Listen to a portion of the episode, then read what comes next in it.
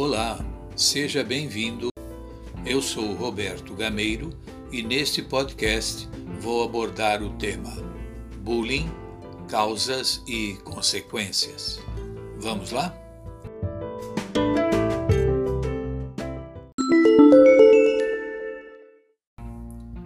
O Programa Internacional de Avaliação de Estudantes, PISA, divulgou há algum tempo os resultados de um estudo feito com estudantes de 15 anos, que aponta que quase 18% deles já sofreram bullying, tendo sido excluídos pelos colegas ou alvos de piadas, ou ameaçados, ou empurrados e agredidos fisicamente tendo suas coisas destruídas por colegas ou ainda sendo alvos de rumores maldosos.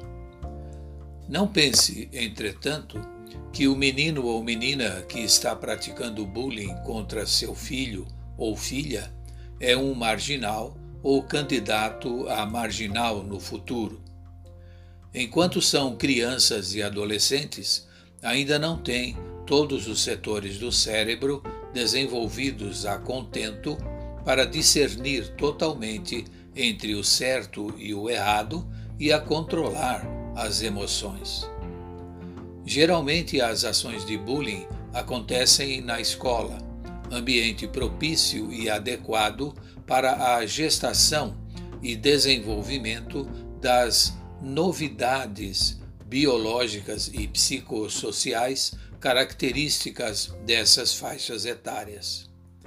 Por isso, a importância de se viver plenamente a compreensão que desculpa as falhas dos outros, reconhecendo que o erro é inerente à condição humana.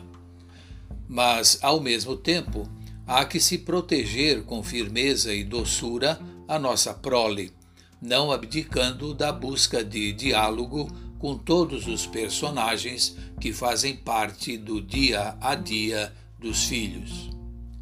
Entretanto, nem toda desavença existente entre crianças e adolescentes é bullying.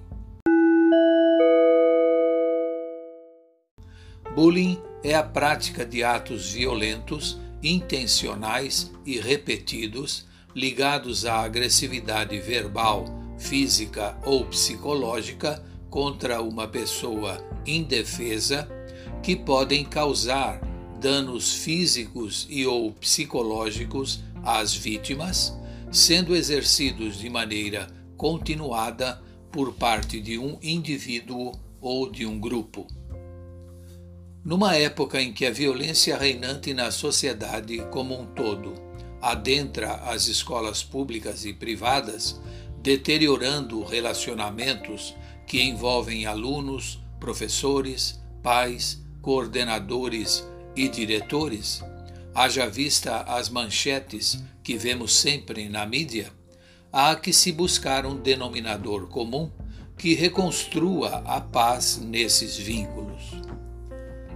Agora que você compreendeu as causas e as consequências da prática do bullying, que tal conversar com seus filhos, ou sobrinhos, ou alunos, ou com todos acerca dessa temática, enfatizando as consequências na vida da pessoa que é vítima desse tipo de mal feito?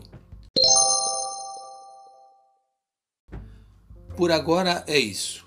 Se você gostou deste podcast, compartilhe com seus familiares e amigos. Até o próximo.